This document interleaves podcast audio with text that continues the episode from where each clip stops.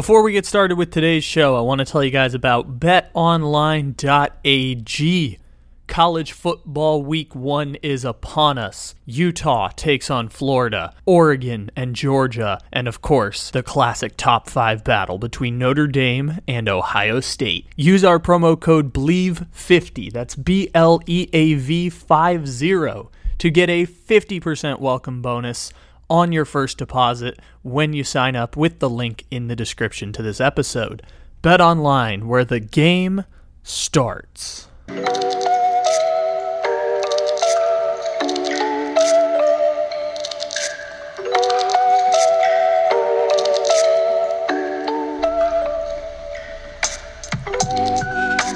Good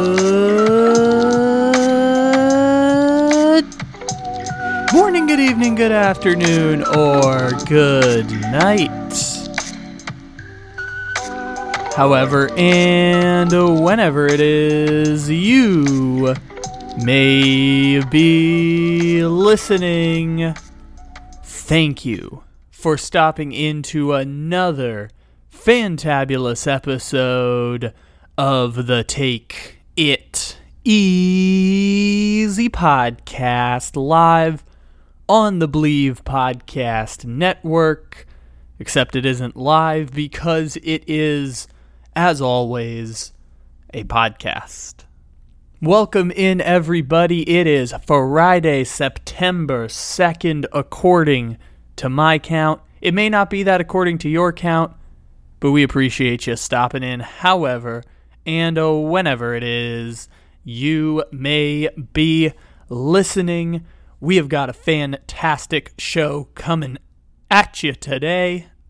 We are going to be joined on the show for the first time by Bleav Sports gambling expert Brandon Lang. He's going to be a periodic contributor throughout the season here on the Take It Easy podcast, which is, of course, part of the Bleav Podcast Network. By the way, just as we're starting a new month, Thank you all so much for your support of the show. We just had our biggest month ever on the show 12,000 downloads last month. And it wasn't even the month that I thought would be the biggest show. I thought the biggest show, uh, month of the show was going to be when we did the Follow the Spurs Dynasty documentary in July. So y'all came through big time in August. The down period on the sports calendar, you came through with 12,000 downloads thank y'all so so much for your support. And uh, i hope that we can have more people coming to this wonderful wonderful podcast in the near future and continuing to show all of your fantabulous support.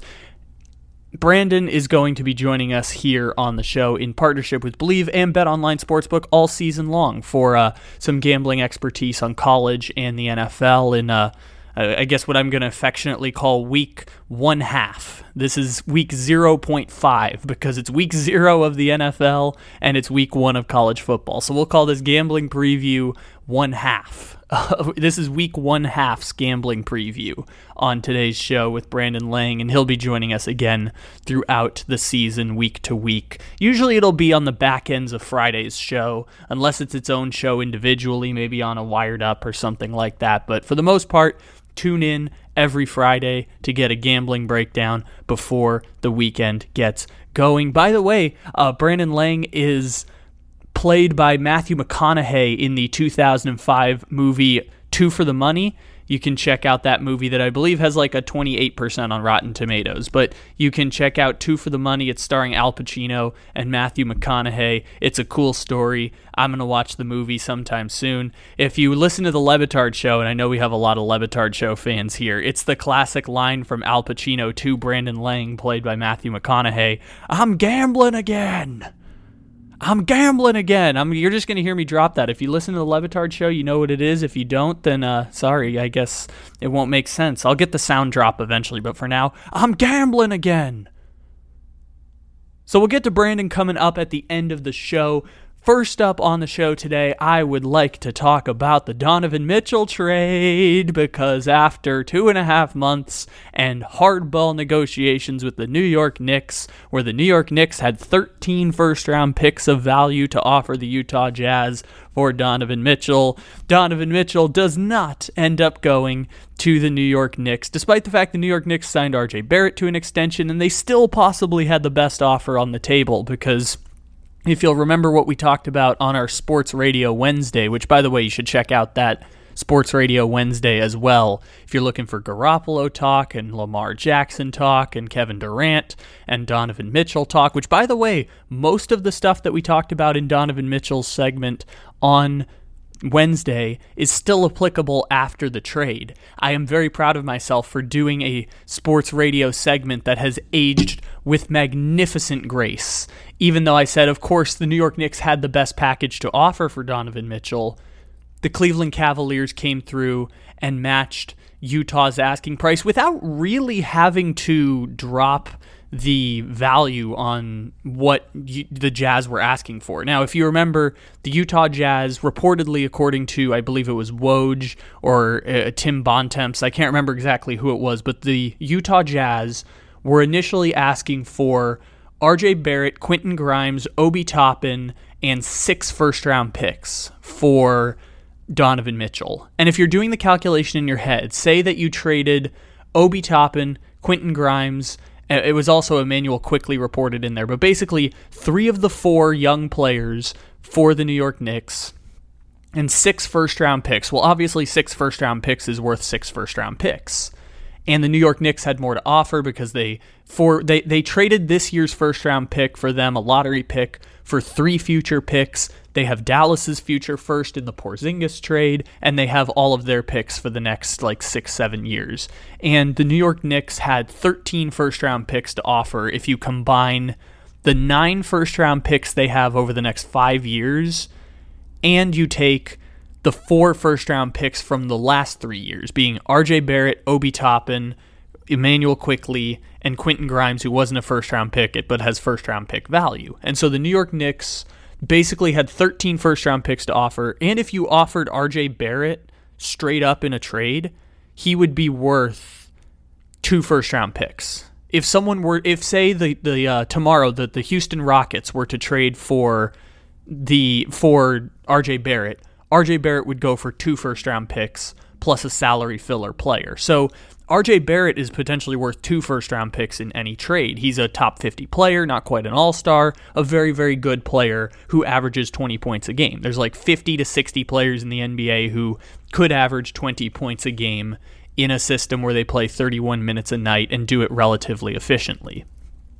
Okay, so the New York Knicks on Monday signed RJ Barrett to a long term extension. The Knicks gave Utah a hard deadline to accept their offer assuming that they had the best offer. Because remember, the New York Knicks were playing the game of we don't have to give Utah what they're asking for, we just have to give Utah more than what any other team can offer.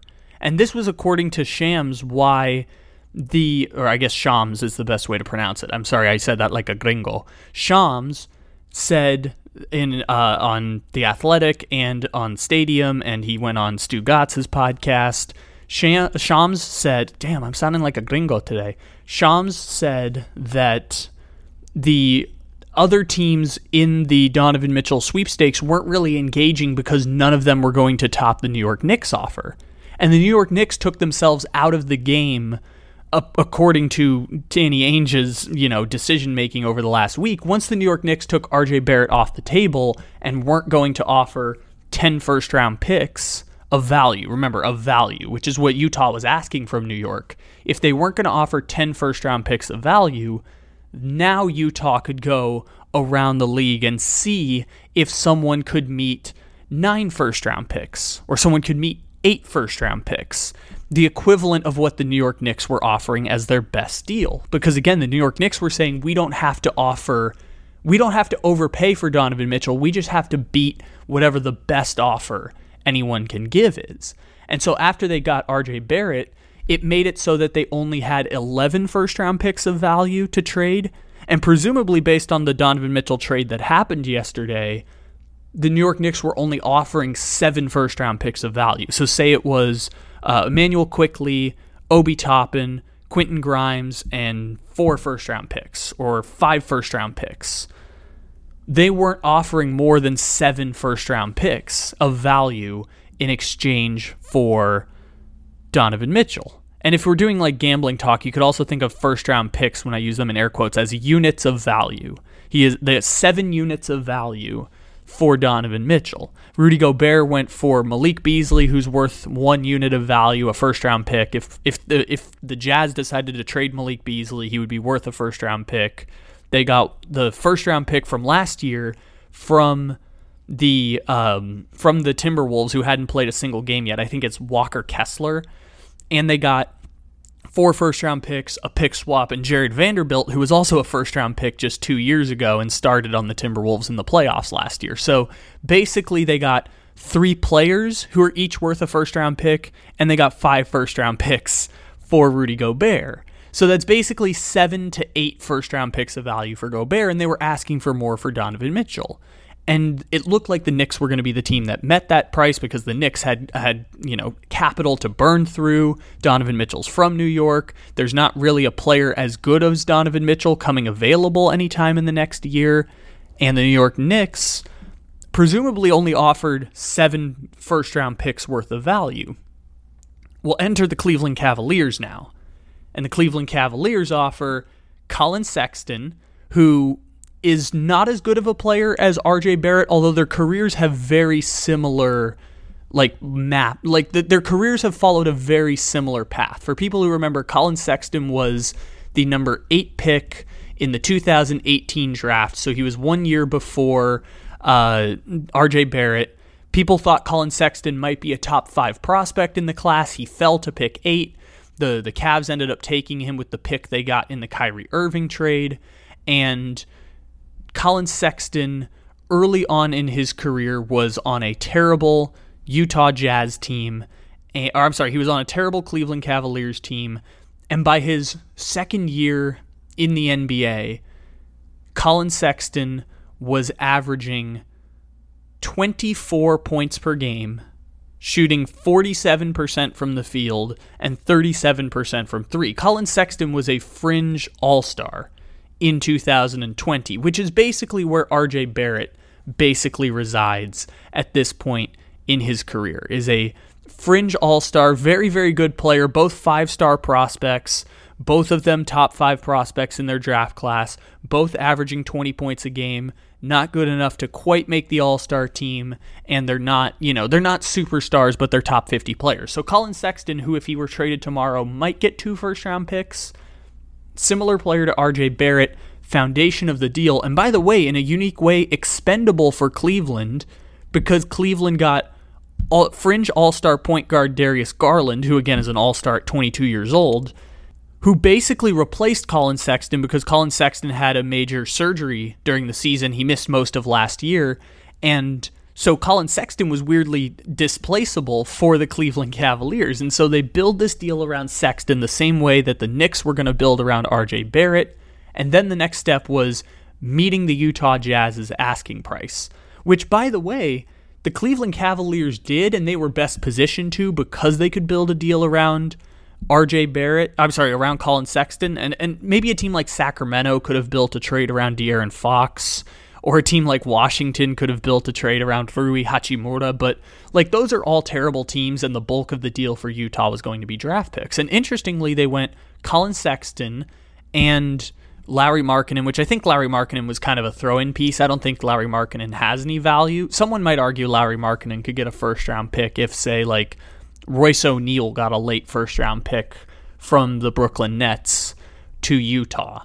But I'd say Lauri Markkanen doesn't really hold any value in that trade. They basically got Collin Sexton and also got their first round pick last year, which is Ochai Ajbaji.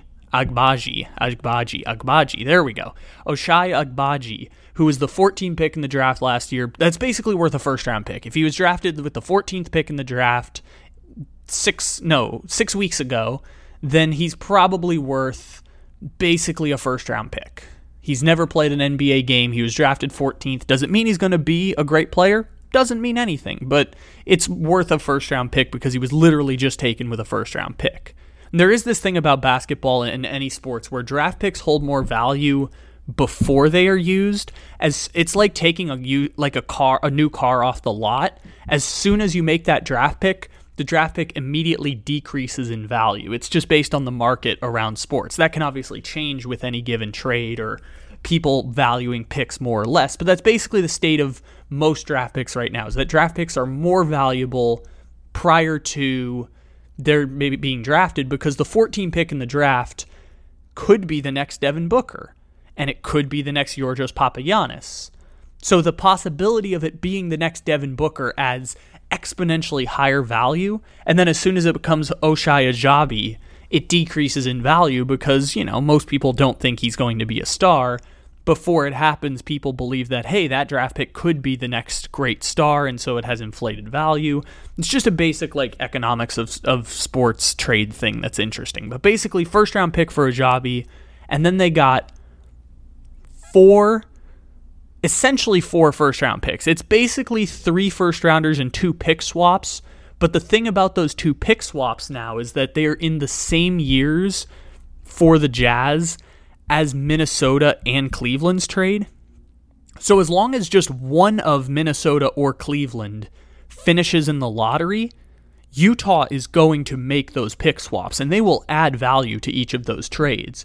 So the pick swaps are actually really, really valuable in one of those trades. I think it's the 2026 one. I have to double check, but one of those picks is incredibly, incredibly valuable because in 2026, they just need either Minnesota or Cleveland to suck. And the odds are pretty good that either Minnesota or Cleveland is going to be in the lottery in 2026. Therefore, they will increase value as a result of this trade. So when you hear me say four first round picks from Cleveland to uh, Utah, that's what I'm talking about in that trade. So you're looking at four first round picks and a pick swap Utah basically got the exact same trade from Cleveland that they got for Rudy Gobert. Because remember, the Rudy Gobert trade was Malik Beasley, Walker Little, uh, Walker Kessler, Jarred Vanderbilt, who again, those two players are worth two first round picks. Collin Sexton is worth two first round picks. Then you add Malik Beasley, who's worth a first round pick, Ochai Agbaji, who's worth a first round pick, and you got four future first round picks and one pick swap. They basically did the exact same deal twice. And everyone was crapping on Minnesota for making that trade for Rudy Gobert. That's what a tier 3 star is worth in the NBA, or a possible tier 2 star if you believe that's who, what Donovan Mitchell is. A tier 3 star is worth five first round picks. A guaranteed all star is worth between seven to nine first round picks worth of value. And that's what both Donovan Mitchell and Rudy Gobert find themselves as right now is star players under team control are worth 7 to 9 first round picks. And Rudy Gobert, especially in an NBA now where the super duper stars are staying in the locations that they are, this is the those are the two best players that have come available for trade since Chris Paul to the to the Phoenix Suns, other than James like non James Harden category. And James Harden, the second trade, is not bigger than Donovan Mitchell or Rudy Gobert. So I think that you're looking at a James Harden trade and Chris Paul trade to the Suns. Two biggest trades since then are, are Donovan Mitchell and Rudy Gobert. And the Utah Jazz got somewhere between seven to nine picks worth of value. Depends how you feel about Markkanen, depends how you feel about Collin Sexton. They basically got seven and a half first round picks of value for Gobert and seven to nine first round picks of value for Donovan Mitchell. And we thought it was going to be New York. New York wasn't willing to meet the price tag, and Utah only came down a little bit from their asking price. Like, obviously, the Knicks were the only team that was going to, the only motivated team that was going to be able to offer 10 first round picks worth of value. Again, we're t- like our we're talking about former first round picks and current first round picks in making such a trade. And so Cleveland was the next best option in terms of a team that was actively engaged. Like again, Sacramento could have built a deal around Don, uh, De'Aaron Fox. Maybe Washington builds a deal, maybe Charlotte builds a deal around Gordon Hayward, but that was no way that was going to come close to what was being offered by the New York Knicks and secondarily the Cleveland Cavaliers. And of the teams that were motivated to make such a move, seven to nine first round picks as an asking price was an interesting decision to make. So I want to focus on Cleveland now because we've just gone through the trade. We'll come back around to Utah in a second. Cleveland will be an entertaining product next year.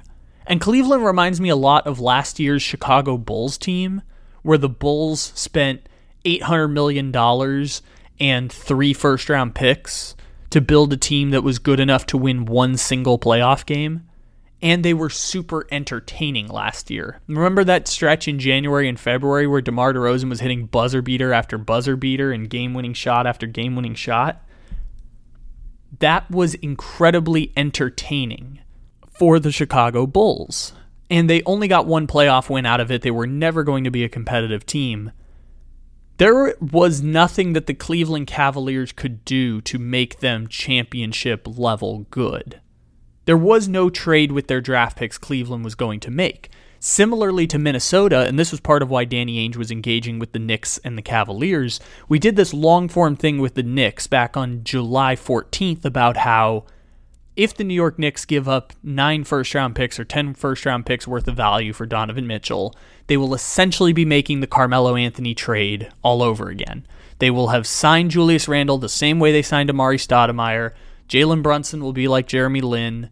And, well, the Knicks didn't pay Jeremy Lin, but like the same idea of we're going to spend a lot of money on a power forward, we're going to trade for a score first guard slash forward, and we are going to lose in the first round of the playoffs. Now, the New York Knicks won a playoff series. Essentially, we will lose in the first round and lose in the play in a couple times. We will have an entertaining product, and we will be relevant for three seasons. Cleveland has three years of Donovan Mitchell under contract, and maybe Donovan Mitchell signs the extension with the Cleveland Cavaliers because of bird rights and contract dollars and all that. Maybe it'll be like uh, an example I'll bring up in a little bit, which is Paul George. Maybe it ends up being like that for Cleveland. What's more likely is that Cleveland has two years of Donovan Mitchell, then they will be able to recoup some of their value by trading Donovan Mitchell right before he hits free agency, or they will help a team facilitate a signing by doing a sign and trade. Basically, he's under contract for three years. They will get an extension out of Donovan Mitchell, and they will be paying him for subpar product for the final three, three, four, five years of that contract. And Donovan Mitchell will be worth, you know, whatever they pay, the, whatever the Bulls paid DeMar DeRozan these last couple years. And Donovan Mitchell is going to be a max player and the best player that Cleveland has had since LeBron James, unless Evan Mobley becomes a top 10 player, which is the same thing I will say about Evan Mobley about Anthony Edwards, which is if he becomes your best player, you can have the hope of competing for championships. Minnesota should be building their entire offense through Anthony Edwards right now. And Cleveland, I don't think they're in a position where Evan Mobley is going to be the person who you facilitate your, your offense through. I think it should definitely be Donovan Mitchell. If Donovan Mitchell is your best player and you have three top 50 players, so say like three fringe all stars, you have Donovan Mitchell and three fringe all stars, being Jarrett Allen, who made an all star team as a substitute last year and will not make an all star team again this year. Darius Garland, who was a true all star last year, as the leading scorer on the Cavs. Obviously, his offensive role will take a step back. Doesn't mean he can't be an all star, just will take a little step back. And of course, you have Evan Mobley, rookie of the year, guy who's scoring 18 points a game. Cleveland has four fringe all stars and no player that is better than, say, the 12th best player in the NBA. That's a team that can win a singular playoff series. It's a team that will lose once they play Milwaukee. It's a team that will lose once they play Boston. It's a team that will lose once they play Miami. And that's okay because Cleveland is going to have a super entertaining product for two seasons. And when two seasons are up, they will have to pick between Donovan Mitchell or Evan Mobley. They will probably pick Evan Mobley, and they will recoup some of their value on Donovan Mitchell by trading him with one year left on his contract. The Cavaliers get two seasons of Donovan Mitchell, and it's going to be really fun to watch Cleveland next season as a basketball product. Cleveland will not be able to compete at the highest levels of the Eastern Conference, and at the same time, there was nothing Cleveland could have done that would put them in that position. So it's a great value move for Cleveland. Yes, they gave up seven to eight first round picks worth of value for Donovan Mitchell. And at the same time, Donovan Mitchell is the best player Cleveland could have gotten to upgrade their team given the circumstances, other than hoping that Evan Mobley becomes, you know, a top 10 player that they acquired through the draft.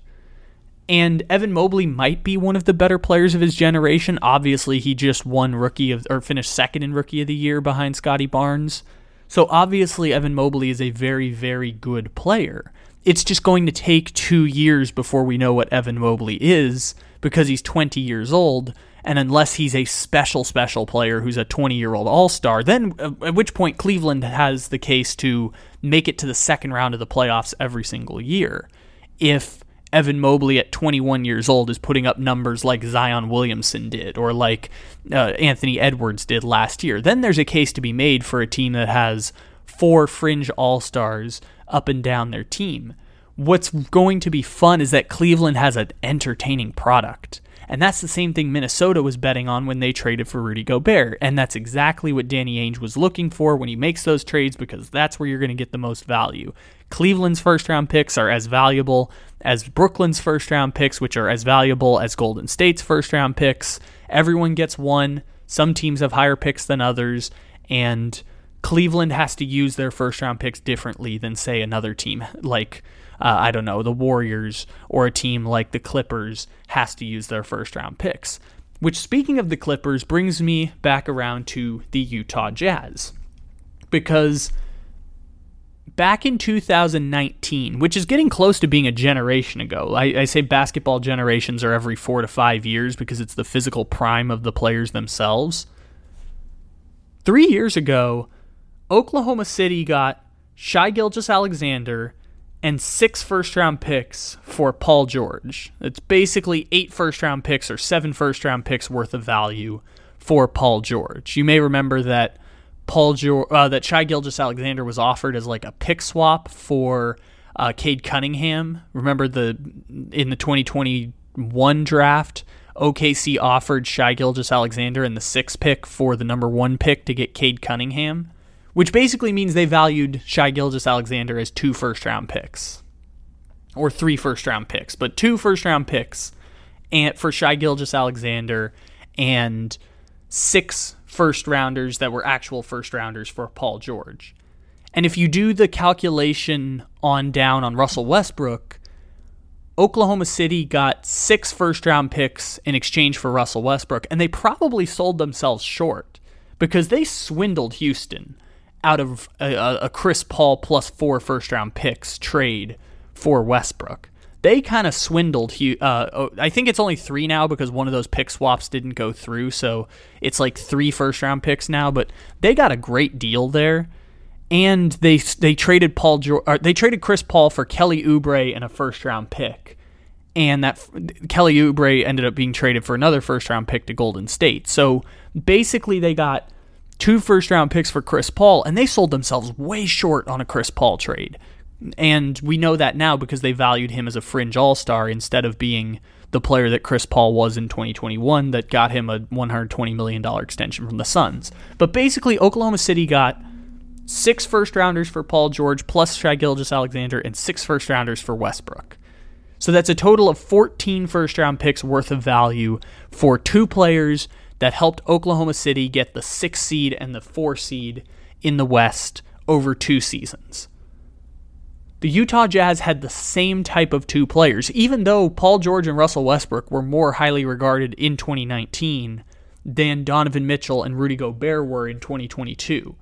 OKC basically had the same situation as Oklahoma City, and they made the exact same trades that Oklahoma City made. Danny Ainge and Utah are following the Oklahoma City book to a T. They are following the exact tanking model that Sam Presti used that felt a little unprecedented when Sam Presti did it, just because Sam Presti had two All Stars to trade within a span of two weeks. Remember, Paul George got traded to the Clippers, and then two weeks later, Westbrook got traded to the Rockets.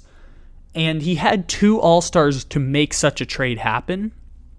And Oklahoma City ended up getting 14 picks worth of value and a playoff run with Chris Paul, and they sold themselves short because Chris Paul was such a talented player when they traded him for only two first round picks. But basically, you're looking at that situation where Oklahoma City got uh, also Chris Paul only had one year left on his deal, so that played part of the the trade value, of course. Utah just played the exact same deal because remember we said they got seven and a half picks of value for Rudy Gobert. Walker Kessler, who was the first rounder last year, Malik Beasley, who's worth a first round pick, four first round picks, Jarred Vanderbilt, who's worth a first round pick because he was a first rounder two years ago, and uh, one pick swap. So that's three players each worth a first round pick, four actual first round picks, and a pick swap. Then you add in this trade for Donovan Mitchell. They got somewhere between seven to nine first round picks of value because you have Collin Sexton, who's worth maybe two first round picks, Ajabi, Ajbaji, sorry, Ajbaji, who was a first round pick last year, it, like literally six weeks ago or eight weeks ago in the NBA draft, and you got four first round picks and a pick swap. I know there's two pick swaps, but again, we're combining two together here because it's the same year. You are looking at four first round picks there and seven to nine first round picks total of value. You're looking at the same 14 to 16 picks worth of value that Oklahoma City got. And remember, Oklahoma City kept making trades after those two Westbrook and Paul George trades. Remember, Steven Adams got flipped for a first. They got a first round pick for Trevor Ariza. It was a heavily protected one, and it ended up being second rounders, but they got second round picks for Trevor Ariza. They got a first round pick for uh, for George Hill to facilitate the Jrue Holiday trade to um, from New Orleans to Milwaukee. They got other picks in return by by using a cap space. They swapped first round picks. Uh, the Steven Adams trade obviously was for a, a, straight first round pick. So OKC got more value after the fact, but specifically from the Westbrook and Paul George trades, they got 14 to 16 first round picks worth of value. And Collin Sexton is Utah's Shai Gilgeous-Alexander. So you have essentially the exact same repertoire of picks that the Oklahoma City Thunder got three years ago. And just like the Oklahoma City Thunder, there will be no reason to watch the Utah Jazz for the next three to four years. No reason at all to watch them. Utah made an interesting strategic move in their trade packages, and I'm going to read the picks that they got in these two trades here. This is courtesy of Worldwide Wob on Twitter. The Utah Jazz for just Donovan Mitchell and Rudy Gobert got Minnesota's 2023 first round pick, Cleveland and Minnesota's 2025 picks, Cleveland and Minnesota's 2027 picks, Cleveland and Minnesota's 2029 picks, both pick swaps with Cleveland and Minnesota in 26. So their pick will be the highest between themselves, Cleveland and Minnesota, which is basically an extra first round pick, and a 2028 pick swap from Minnesota. Or sorry, from Cleveland. So you're looking at one of their picks being used in this trade over the next two years. And remember, they got a first round pick for Royce O'Neale at the back end of the first. So Royce O'Neale's pick will be in 2023. It's like the lowest between Houston, Brooklyn, and Philadelphia.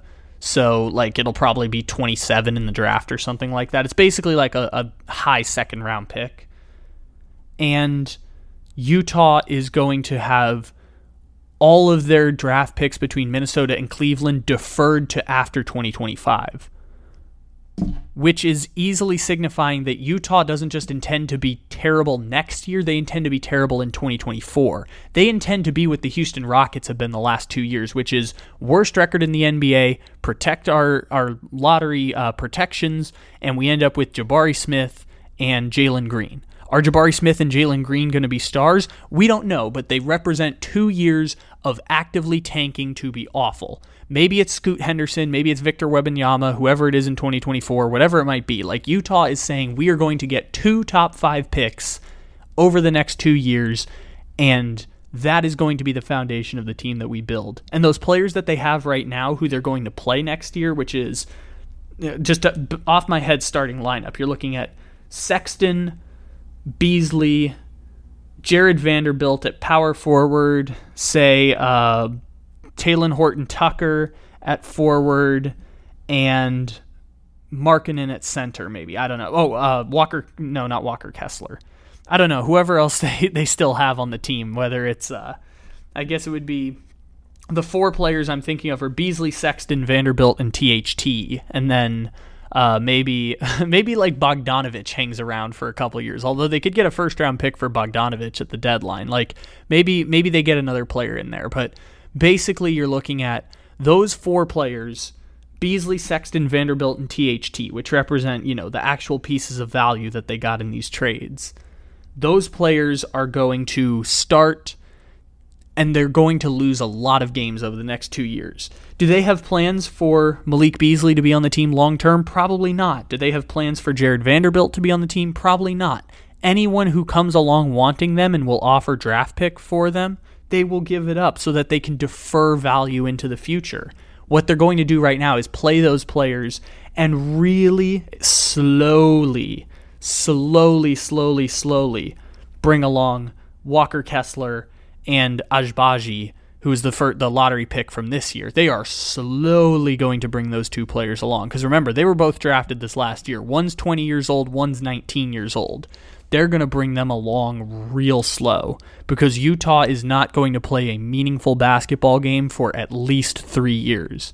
There will be no reason to watch Utah. There will be no reason to engage with Utah other than the transactions that they make even if you're a fan of the Utah Jazz, there is no reason to watch that basketball team over the next few years. And like Oklahoma City, they will make little tinkering moves in between. They will shop around Beasley. They will shop around Sexton. They will try and get draft picks by taking on cap space and by swapping their first round picks.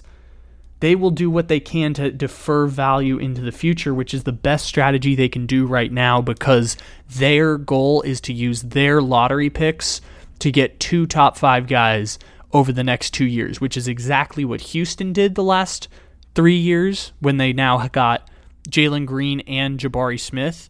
It's what Oklahoma City did when they now have Josh Giddey and Chet Holmgren. And they're still deferring picks to the future. They're going to tank this year aggressively hard to try and get a third one at the top of the lottery and then they're going to use their draft picks to, in whatever way they choose to to add value, whether it be trading for a star, trading for uh, role players. They are just sitting out a generation of basketball. Oklahoma City and Utah and Houston, and those are the best examples I can think of right now. They are just sitting out a generation of basketball. They are sitting out three to five years with the hopes that the next generation they will be a team that is ready to compete. I commend them for the strategy because, again, they capitalized while their value was the highest. They capitalized when Mitchell was the highest. They capitalized when Gobert was the highest. They made the playoffs for six straight years. And that's huge. They were hugely entertaining along the way. It was a team that was very, very good. They were just the Walmart version of the Lakers in 2019 and 2020, and that's okay. They were really fun. They were really good. Now the strategy is we're going to sit out a generation and we are going to slowly work along these rookies that we have. Yeah, we have Sexton. Yeah, we have Vanderbilt. Yeah, we have Beasley. We hope that someone will come along and collect them their value and pay two firsts for Sexton or a first for Beasley or a lottery protected first for Vanderbilt. We hope someone will take those. And in the meantime, we'll work to develop them, see if they're worth keeping around as role players once we actually try and compete. But for three years, we're not playing a meaningful basketball game. We're going to sit out a generation. It's not super fun as a fan base. It's it just happens every now and then. And Utah is going to follow the exact same blueprint that Oklahoma City followed. Are you tired or bored of your current NBA team? Have you recently lost a superstar and are now spending years stuck in a rebuild? Are you a Lakers fan who hopped on the bandwagon after the Russell Westbrook trade but are now tired of defending Anthony Davis on Twitter? If you or someone you know is experiencing perpetual mediocrity, then we have a new solution for you. Introducing the new Cleveland Cavaliers. We know it's now been four years since LeBron left, and the Cavaliers have had a really poor reputation but with the fifth seed in the Eastern Conference. And while currently sitting five games over 500, the Cleveland Cavaliers are a perfect option for any new and adopting bandwagoners. Yes, for 20 years, the Cavaliers' strategy was to have the greatest players in the history of basketball be born in the general area of your city. But the Cleveland Cavaliers have pivoted in the last four years. We traded Kyrie Irving, who we got with the number one pick in the draft, and basically only got Collin Sexton in return. We then refused to sign Collin Sexton to his rookie extension, only for Sexton to then tear his meniscus in week one. The Cleveland Cavaliers signed Kevin Love to that four year, $120 million extension, and we still have refused to trade Kevin Love because we are loyal. We know we've drafted in the top five six times in the last 10 seasons, but we've also had more success than 26 other NBA franchises in the last decade.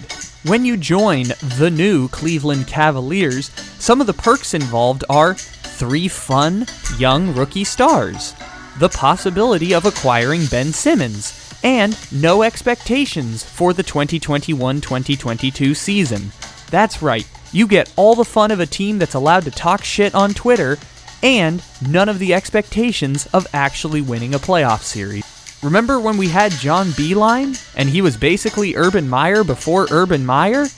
Neither do we, and we've moved on from this through a pandemic and multiple draft picks to create a new young core of Darius Garland, Isaac Okoro, and Evan Mobley.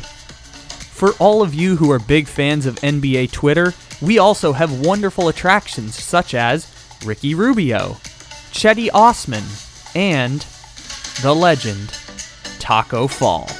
That's right, Taco Fall plays for the Cavaliers. Bet you didn't know that. Lakers fans, how excited were you when you guys got Russell Westbrook?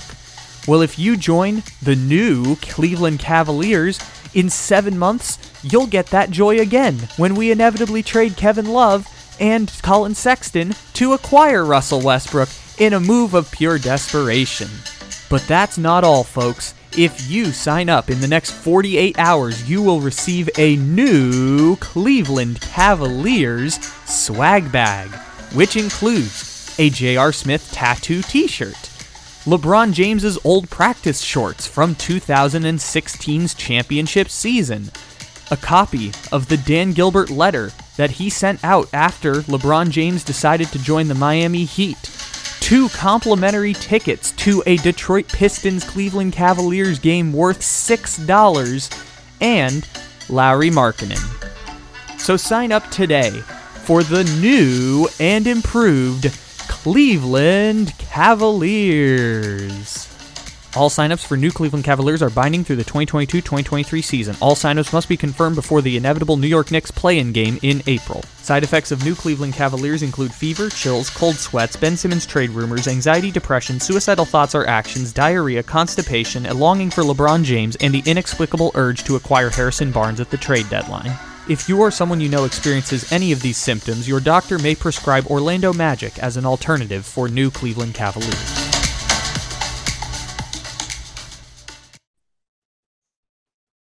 All right, all right. We are joined for the first time on the Take It Easy podcast by one Brandon Lang.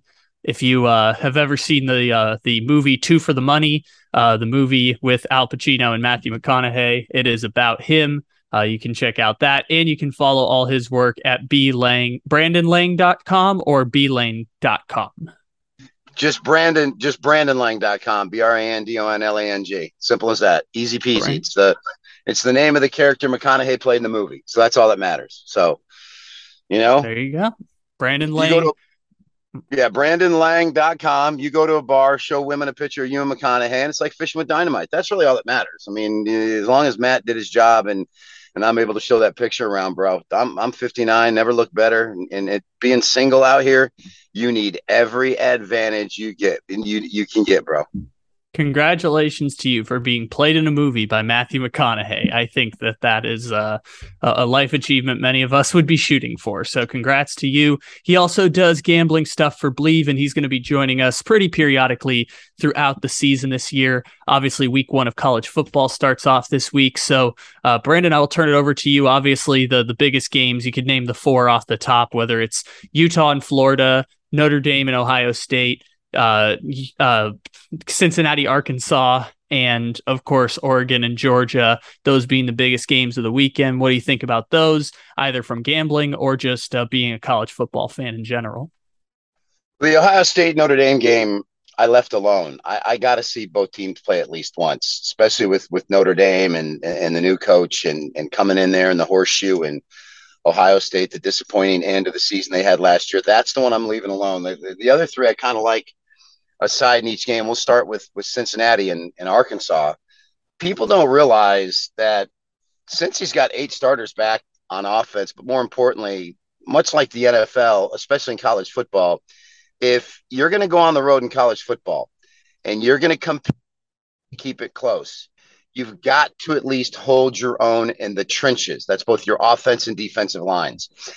Cincinnati has all five starters back on their O line, and it's probably one of the best O lines in the country. Arkansas only returns like 13 starters. People are all over Arkansas in this game, and I'm like, you give me Cincinnati plus six and a half with that talent and speed on the road. They got a kid coming over from Eastern Michigan, Ben Davis, who was rock solid last year at Eastern Michigan. Looks like he's going to take over for Ridder. I love the six and a half here. I think Cincinnati is going to be in this game the entire way. I, I people think people are sleeping. I'm my boy Fickell and the boys, and I'm pretty high up on Cincy plus the points. I just don't see them going in there and getting absolutely blown out. Sorry, I don't see it. Maybe I'm wrong. Maybe I'm crazy, but I will take the Bearcats plus the points. Note this right now. Fickell's 20 and 7 straight up. 15 and 7 against the spread in non-conference affairs. He's 6-0 straight up and 4-0 against the spread in season openers and he's 9-0 against the spread as an underdog from 3 to 9 points. How do you not take the points with our boy Fickell? So we're going to take Cincinnati plus the points. Oregon, I like him. Co-defensive coordinator for Kirby Smart goes to Oregon. They got 16 starters back from last year. And if you think Kirby Smart's going to run it up on his boy, I don't see it. Sorry. I'll take the 17 and a half all day long. I think this game's going to be back and forth. How soon we forget that this Oregon team went into the horseshoe last year and put an ass whooping on Ohio State. I don't know if they'll win this game outright. I don't see them getting blown out, though. I'll take the 17 and a half the Ducks. All right. I like those two. Would you parlay those together? You feeling better about one than maybe the other? No, I never, I never. Here, here's one thing I teach people when it comes to gambling, and that's let's say you have a bankroll of 500 for the day, and let's say your best bet is Cincinnati plus the six and a half. Well, take your 330 and bet 300 on Cincinnati. That leaves you 170 to play with the parlays and teasers and all that golly gaga stuff. So if you lose everything else, but you hit your best bet, guess what? You had a winning day. And that's all that matters. You're just trying to have winning days. So that's what I do. I never put, I never take my best bet and take that best bet and put it in a parlay. Why? Because if your bet, bet, best bet happens to go down, what have you now done? You've now lost both. It's not smart money management and discipline. So bet your best bet, keep your best bet. If you're going to parlay stuff, do it with games not involving your best bet. What did you make of the Cincinnati Arkansas matchup? Do you think that it's going to be one that that pushes towards the over, or one that's uh you know a low scoring? Cincinnati's going to do a lot of running the football, and Arkansas Arkansas scores a lot of points. Just people don't think of them as a high scoring offense. What do you think that game is going to look like in terms of style of play? Well, for me, early in the season, I leave totals alone until I see these teams play a couple weeks. You have so much turnover, so much going on in the transfer portal. You got to see these teams play. You got different coaches coming in with different offensive systems implementing their style. You got to take a step back and watch these teams play for a week. You do. Now, there are certain teams I don't think it matters. I think Maryland's going to be one of the highest scoring teams in college football. I think you bet Maryland team total over every single game you're going to win yourself some money. It's a system and a quarterback that have been in place for a couple years. Maryland's going to be fun to watch offensively, but but but you know, speaking consistently across the whole board, I just don't think you can mess with totals until you see these teams play for a couple of weeks. There are a couple games I'm interested on the West Coast uh, for in this college football week one. One is San Diego State and Arizona, and the other is Boise State and Oregon State because those two schools, Boise State and San Diego State, have been better than most of the Pac 12 teams over the last decade. So anytime those teams are playing, you're always going to get, uh, you know, heavy favorites, uh, or I guess not heavy favorites. You're going to get action on those Mountain West teams because it's Boise State and because it's San Diego State. So, uh, what do you think about the game, co- those two games coming up on Saturday? Well, I'm going to take Arizona plus the points just because I think the the rape allegations and situation involving San Diego State has taken the air out of this football team and what they're dealing with. Hard to focus. They are one in five against the spread as a home chalk last season. Um, I just think you got to wonder where they're at. These kids mentally ready to play a football game. I'm sorry. So I'm going to take Arizona. And I always have a belief if you get teams from the stronger conference, getting points. You got the Pac 12 coming, taking a step down in the Mountain West. San Diego State lost a lot. You only 13 starters back from last year. They lost a lot from that, that really good team last year. I'm going to take Arizona plus the points. And as far as Boise's concerned, I've always said this anytime you get Boise at a value number, you have to take them. And I think in this situation right here, looking at look, looking at Boise at Oregon State, five and one against the number, away from home in 2021 three and zero oh as an underdog under the new coach. Three and one against Lion. Eleven and two uh, under the posted total. Their last thirteen. My lean is towards Boise State and the under. I like Boise. So, on the NFL side of things, obviously you'll be joining us again sometime next week, and uh, we're looking at Bills and Rams first game of the season. What do you make of the the Bills just as a team going into this season? Because I've seen a lot of people who say Buffalo has the best roster in the NFL. Buffalo's the best team in the NFL. They'll finish with the bye in the AFC. What do you think of Buffalo so far this year? Unfortunately, their head coach is a buffoon. That's the problem with Buffalo. Interesting. I have not heard that head, a lot of places. Their head coach. Well, look at the last. You know, look at the last twenty five seconds of Chiefs game. I can, That's all I you need that. to know. That's all you need to know. He freezes in the big moments. There is no way any team should lose that game, but he did because he freezes in the moment. And I don't trust him in big time situations. Do they have the talent? Absolutely. But until Sean McDermott shows me he can get a team over the hump, I don't trust him. Sean McVay has shown you he can. I think if Buffalo's laying points in the game, which I think right now they are, I think they're a two point road favorite.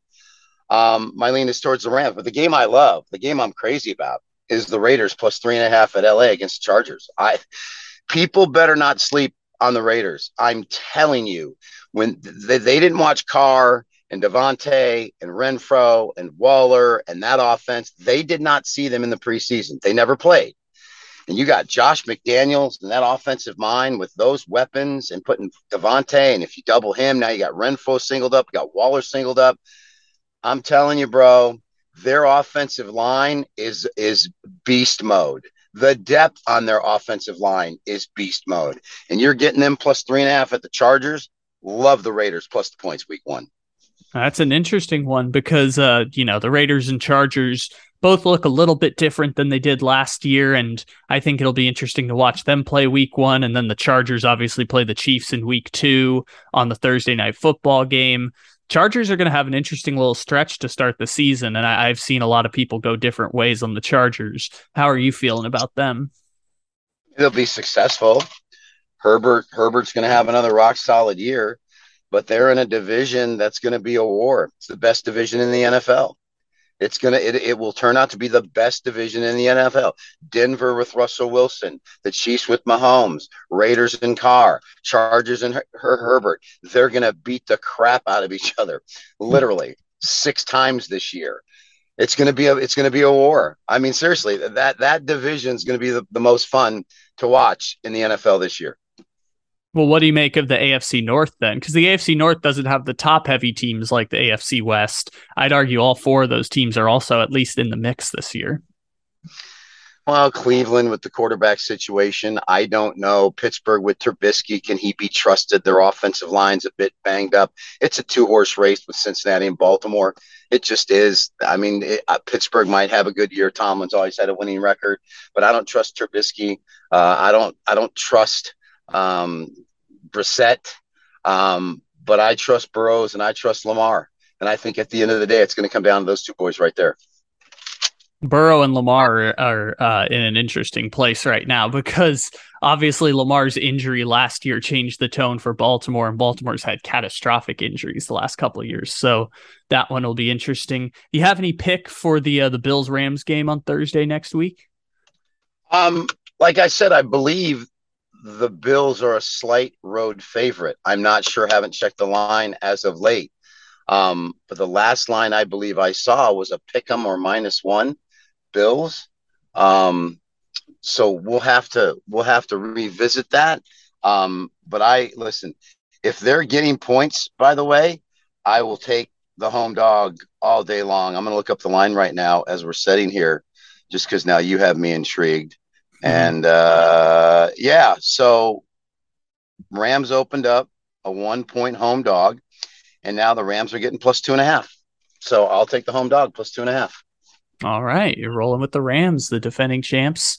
You mentioned the Raiders. Obviously, love that pick. Is there another one that you have your eye on going into Week One of the season? Maybe like uh, against a bad, t- a, a good team against a bad team, or something like that. No, that's it so far. I'll dive in. I'll dive into more of it uh, come Monday when the cuts are made and everything's in place. The Raider game just jumped right out at me. Um, but I'll put in most of my work over the weekend and Monday, Tuesday. Any other big college football games that I missed that uh, you wanted to bring uh, to the to light for the people listening? Colorado plus 12 and a half at home over TCU. TCU had no defense last year. How are you going to cover 12 and a half when you have no defense this year? Sonny Dykes took over for TCU. His defenses at SMU were horrible. What makes you think he's just going to roll into TCU and put a defense together when they were 116th and stopping the run last year? I think I think Colorado at home plus 12 and a half in that altitude. And keep an eye on Old Dominion Friday, tomorrow, plus six and a half over Virginia Tech. ODU, little feisty dog there. Keep an eye on him. All righty. That is Brandon Lang. You can check out brandonlang.com for his gambling advice, and uh, you'll be hearing him come on all throughout the college football season. Well, I guess really football season at large, but NFL hasn't started yet. So uh, appreciate the time, Brandon, and uh, we'll talk to you again next week. Got it, babe.